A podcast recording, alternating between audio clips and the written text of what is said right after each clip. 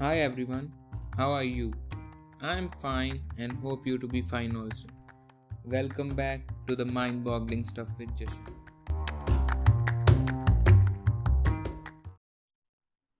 The tiger is the largest of the four big cats and one that is very fascinating to the people all over the world.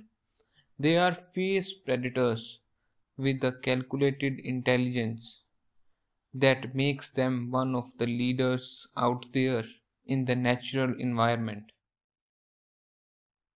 A male tiger needs about 100 square kilometers large territory. They need a great deal of personal space and they will go to great lengths to preserve it.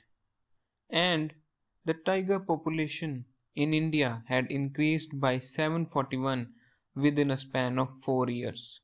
But on the contrary, the tropical forest cover has decreased by 38,000 hectares between 2019 and 2020. This is a very alarming fact because when there is a shortage of forest for a tiger, they will enter human territories and they will harm us. An average tiger needs about 8 to 11 kgs of meat per day, but in certain cases, a wild tiger can eat up to 40 kgs of meat in one sitting and then can go on for fasting for days. And as the forest area is decreasing, the prey for tiger is also decreasing. So, in return, they come to human habitats.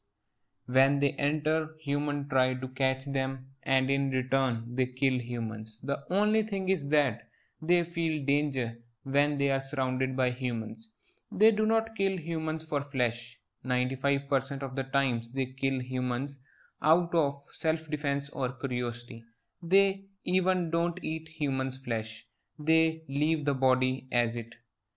We are not on their menu. They kill sambar deer of 400 or 500 kgs, Indian gaur of about 1000 kgs.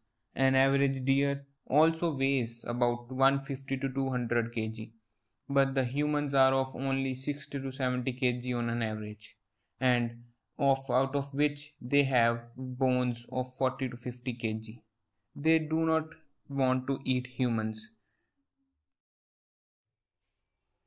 So as humans it is our duty that we should try to preserve our forest and also take initiative in wildlife conservation. Without animals and wildlife, our food chain will be disturbed and we will face major crises in our existence. So guys, stay tuned and thank you for your precious time.